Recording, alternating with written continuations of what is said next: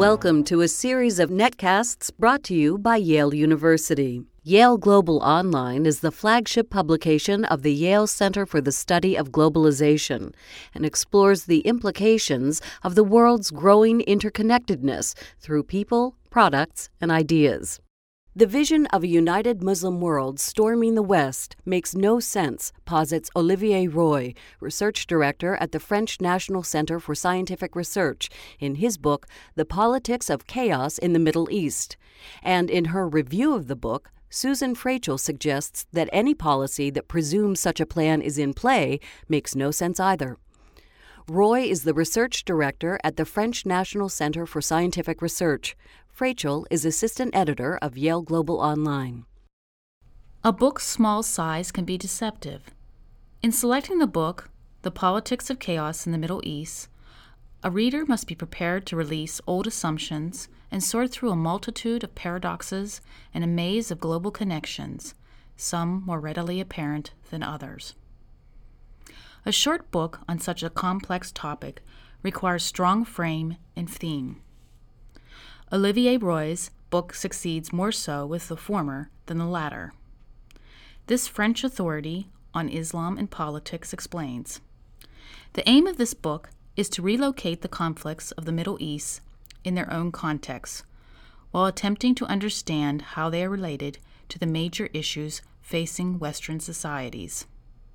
He continues It is a matter of demolishing the idea that there is a geostrategy of Islam that would explain all present conflicts, from Palestine to bin Laden to the riots in Paris suburbs. The themes that emerge from this book, while not explicit, explore intentions behind recent actions of the U.S., how battling the abstract enemy terror has left the Middle East more fractured and debilitated than any time before. The 9 11 attacks happened almost seven years ago. The war in Iraq has entered its sixth year. And yet, Roy says, the West's citizens or policymakers still do not understand the fundamentals of the conflict or the nature of the region. With a barbed introduction entitled The War on Terror Between World War IV and Optical Illusion, Roy sets out to analyze whether the war on terror is indeed of global scope or value. Unlike Norman Podhoretz, who idiosyncratically elevates the Cold War to World War III and the War on Terror to World War IV in his 2007 book, Roy alludes to the Albert Einstein assertion that World War IV can be fought with sticks and stones. The terrorist weapons, indeed primitive compared to those of the West, are strangely effective, and not because a World War III wiped out technology or civilization. Al Qaeda's terrorists are deploying in a space that is more deterritorialized and globalized than ever, thus eluding all the traditional instruments of power, which are now ineffective. Roy concludes Crude attacks from Al Qaeda provoke extreme responses from the most powerful nations, which only embolden the terrorists. Hyperbolic labels such as World War IV assign too much importance to the terrorists, Roy warns. Players of the Middle East are caught up in an exchange of labels, perceptions, reactions that can emerge as more potent than real intentions. The U.S. invasion of Iraq, based on Saddam Hussein's potential rather than impending threat, is but one example. Roy simultaneously defends the Bush administration's motives for the war, removing a dictator to jumpstart reform and better governments throughout the Middle East but he attacks the methods. At all events, the concept of the global war on terror must be abandoned because it does not make sense and it leads to wrong perceptions and policies, Roy writes. Lingering misperceptions and ideological prejudices are not only divisive, but dangerous. Traditional weapons can deliver or disrupt regional control, but stability requires goals based on the highest values, transcending ideology.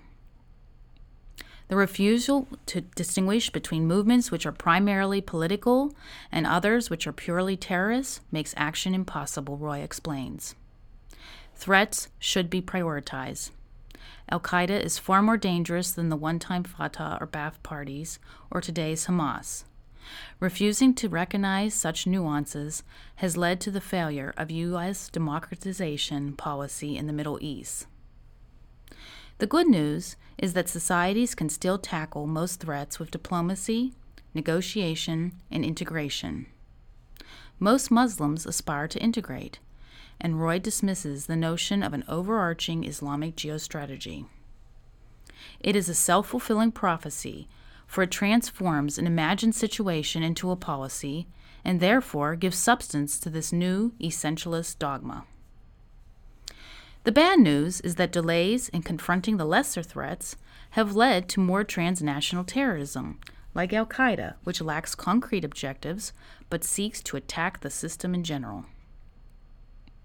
While monolithic Islamic geostrategy may not be in place, the Middle East does present a series of interconnected conflicts, and Roy points to Iran as a key to bringing order to the Middle East. He writes either Iran is successfully isolated by military strikes and the repression of Shia activists in Iraq, and success is far from guaranteed, or negotiations with Iran must take place.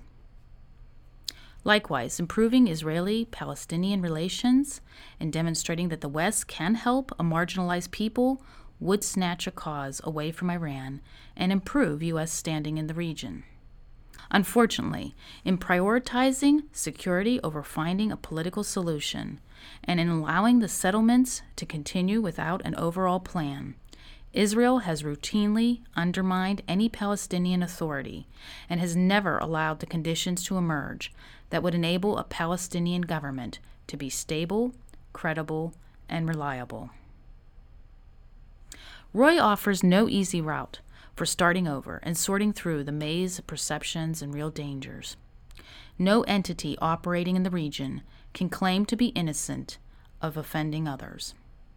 Globalization has blurred the boundaries in sorting out individual versus collective responsibility, and dependence on oil complicates all foreign policy. To succeed where others have not, new leaders must prepare to study the region's nuances and create new perceptions. Roy urges free and open forums on a reign of conflicts, unencumbered by political funding or ideology, and he warns civil society is very often an artificial construct which has little impact, other than a harmful one, on society itself.